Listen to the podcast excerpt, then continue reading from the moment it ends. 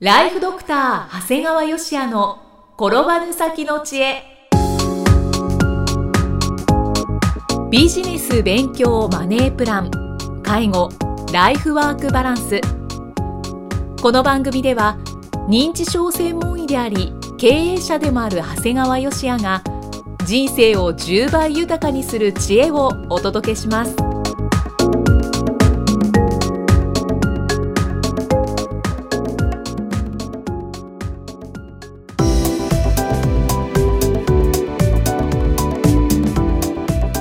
こんにちは、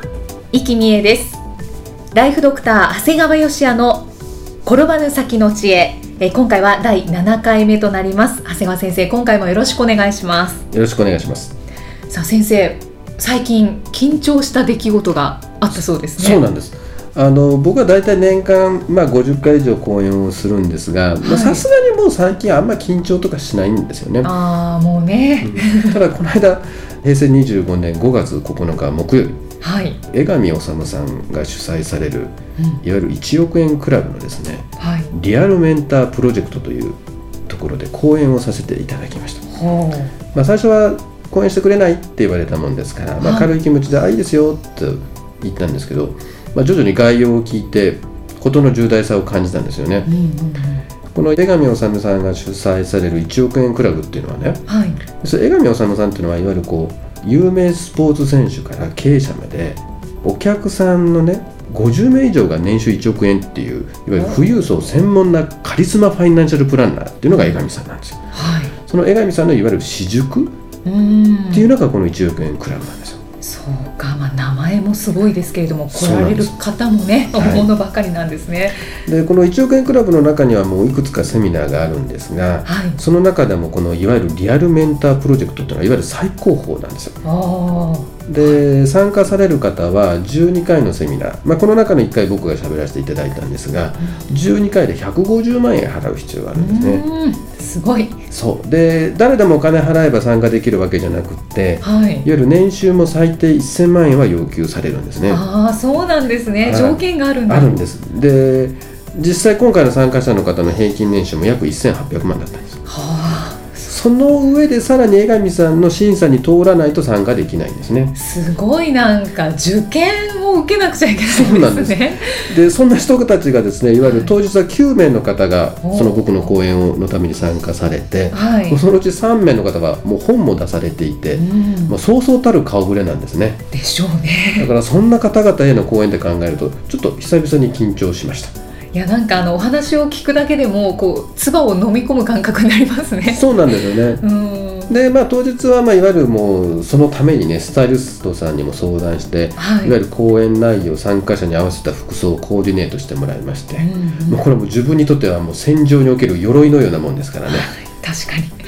で久々にレジュメの作成にも熱がこもって、うんまあ、ゴールデンウィーク中もしっかり時間をかけさせていただきましたねはい。でやっぱりねこう、まあ、いつも医者としての講演が多いわけなんですが、まあ、今回はもう経営者としての講演ですからやっぱり途中ですごいなんか刺激的でワクワクしてきましたね、うんうんで実際こう少人数9人ではい。あのいわゆるサロンのような部屋でのもうへえ公演だったのでもうとっても、まあ、最初は緊張してたんですけどもやってるととってもこう心地よくなってきましたねああ、長谷川先生どのような講演をされたんですか。もう園内名はですねこれあまりこう大っぴらには言えない言葉なんですけどはい。「古事記からの脱却おインパクトありますね」。そうなんです確かにね、まあ、先ほどちょっと僕が緊張するぐらいの参加者の人だよって言ったんですけどもはっきり言うと、まあ、大したことはないんですそうなんですか。はい、確かにそれなりにビジネスを行っていて、はいまあ、ある程度お金も稼いでるんだけど結局彼らはね参加者誰も組織化できてないんですよ講演をするいわゆるもっと稼いでるメンターの人たちと参加してる人たちの大きな違いはもうそこなんです組織化できてるか否かなんだよねうんだから参加してる聞いている参加者はね確かにある程度稼いでるんだけど所詮やっぱ自分一人が働いて稼いでるといういわゆる僕が言う「こじき」なんだよね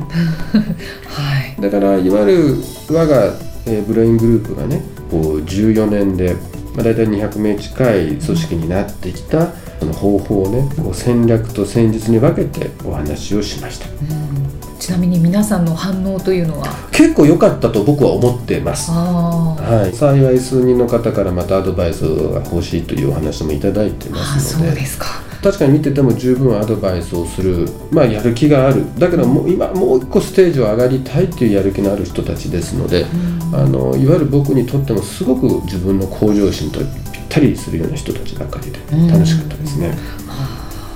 ただですね僕は実はこの江上さんだけじゃなくてですね西田文夫さんの西田塾っていうのがあるんですけどはいその塾生でもあるんですね。あそうなんですねでなんでであえてこの話をするかっていうとねはいこの今回1億円クラブを主催された江上治さんと、うこの西田文夫さんってとってもよく似てるんですよへえ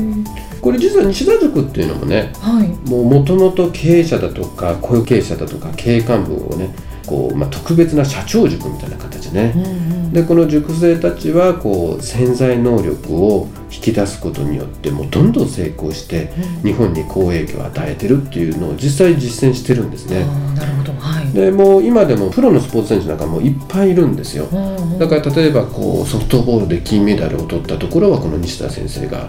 やってますし、へー最近ではプロのスポーツ選手の菊池雄星君西武のはいはい彼も塾生であるんですあね。そうなんですねうんただね最近ちょっとねこう西田先生も年を取ってきてはい参加者の中にはもうまだ起業もしてないとか、うん単なるサラリーマンという方も参加していてちょっと一時の勢いがちょっと落ちてるかなっていうことも実は否めないところであるんだよね。うんまあ誰でも参加できるようなまあ、お金だけ払えばできますあーで実際に西田先生ももう63歳まで年を取ってるもんですから、うんで一方の江上さんというのは江上さん自身も年がまだあの46歳で若いですしおーはいでこの1億円クラブっていうのはもう人生の価値は収入だけでは決まらないだけど破格の成功にはさらに大きな成長という価値がついてくるという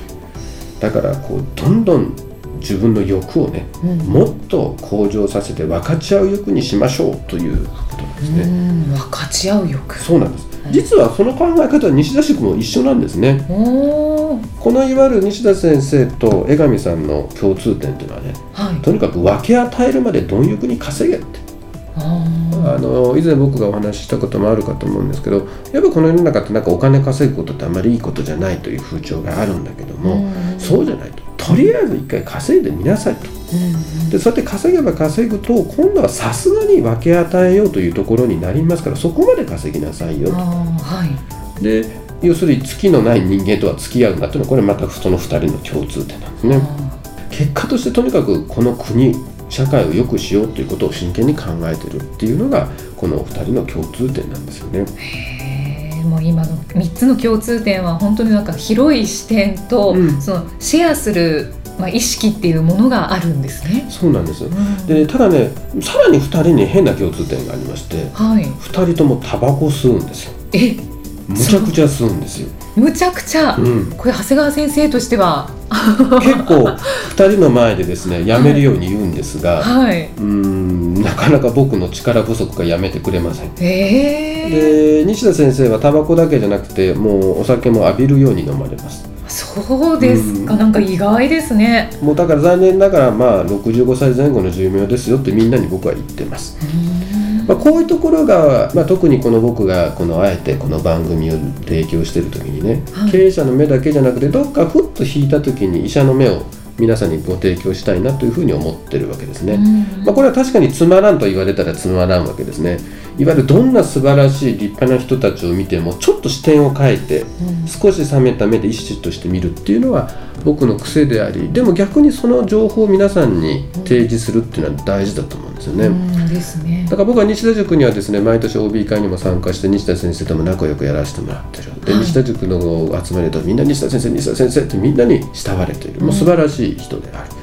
だけど僕はどっか心の冷めた目でいやこのままこんな生活してたら絶対65歳で死んじゃうようんだからいい加減にしなさいよって目も見てるんだよね、うんうんだけど今西田先生の周りにいる人じゃそんなことは言わないはい。でもどっかでバーンと倒れて死んじゃった時には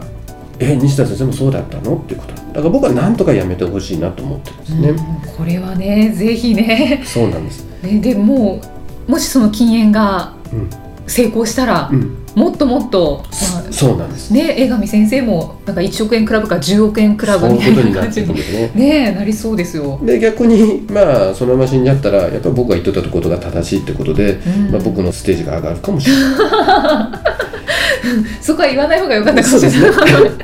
ちなみに長谷川先生、これ受講料はどのぐらいなんですか？えっとですね受講料は西田塾はだいたい5日間で77万7千円はあはあで先ほどお話ししたように1億円クラブは、えー12回で150万ですうんうんね、でまあこれがね高いと思うかどうかなんだよね、うんうんうーん、そうですね。まあ、高いと思った人は所詮その程度ですわ はい。だから逆にじゃあ年収すごく増やすためにはね昔ある人が言われたんですよ自分の年収1億円超えるんだったら10人の年収1億円の人と知り合いになることが大事だよってことを言われてた、うんうんそうするとこう西田塾もね、はい1億円クラブもあの要するに通常と出会えない人と出会えるチャンスという意味ではねうんこれはですね本当に投資であるこれは消費でなくて投資であるですよねうんだから逆にこれが惜しいもったいないって感じるんだったらペットボトル150円の方がよっぽど実はもったいないんだよってことを感じてほしいんですよねうんそしたら消費になりますもんね。あとはね実はもう一つ大事なことがあってはい仲間なんですね、うん僕は実は西田塾の同期生っていうのは実は1415人いるんですがはい。やっぱりこの西田先生を慕って集まってその77万7000円払って得る人っていうのはもう全く職種もバラバラなんだけど、社会人になってこの年になってそういう仲間と知り合いになれたってのはすごい財産だとうん思うし。うんでまたこの江上江上さんの1億円クラブで喋らせていただいたおかげでその講演を聞いてくれた方々がまた僕の知り合いになってくれたっていうのは僕にとってのすごい財産だと思うし、うんまあ、その参加者の中でも財産になってると思うからやっぱりまああの地道なようなんだけどあの仲間っていうのもねすごく重要ではないかなというふうに思っています。そうですよねどんどん年を重ねると本当仲間って呼べる人に出会う確率って非常に低くなりますもんね。そうですね特にまた分野が違う人にね、うんっていうのはもう自分の分野はどんどん広がっていくんだけど全く他の分野の人たちと知り合いになるというのはなかなか難しいかもしれないですね。うんそうですよね、まあ、そこも含めてあとは自分の意識、はいあと幅も広がることはもう間違いないそうとです思うので,、ね、この金額が安いか高いかは、 まあ、ご判断いただいて、うまあでもぜひとも参加した方が意義があるかなんと。ですねだからそういう崇高なことを頑張っているというところとなおかつどこかそこでやっぱり人間の弱さなのかもしれないんだけどそこにある根底の本当にお酒とタバコっていう部分のこの何ていうのかなこの崇高なところとうんいわゆる目先のことという面でいくとねなんかすごい崇高なことを目指しているのにうん実はその足元をポーンと救われてしまうはいこのまま例えば西田先生に何かあった時素晴らしい人であり多くの人材がその人たちの周りにいるのにうんうんそんなくだらないことで足元をポンと救われることがあるで人生ってのは実は酒タバコだけじゃなくてもそのこといっぱいあるわけです、はいこの車でひかれたりとか事故とかもあるわけですよね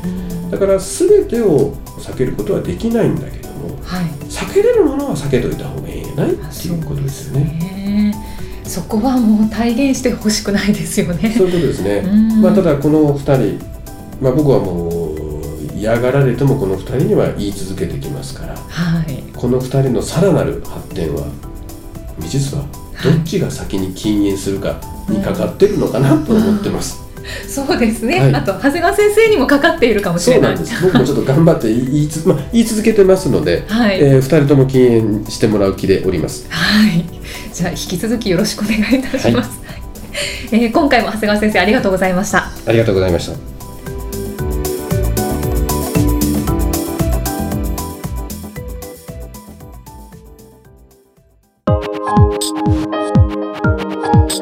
今日の放送はいかがでしたか番組ではご感想や長谷川よしあへのご質問をお待ちしています番組と連動したウェブサイトにあるホームからお申し込みください URL は http コロンスラッシュスラッシュ brain-gr.com スラッシュ podcast cast スラッシュ http コロンスラッシュスラッシュブレイン -gr.com スラッシュポッドキャストスラッシュです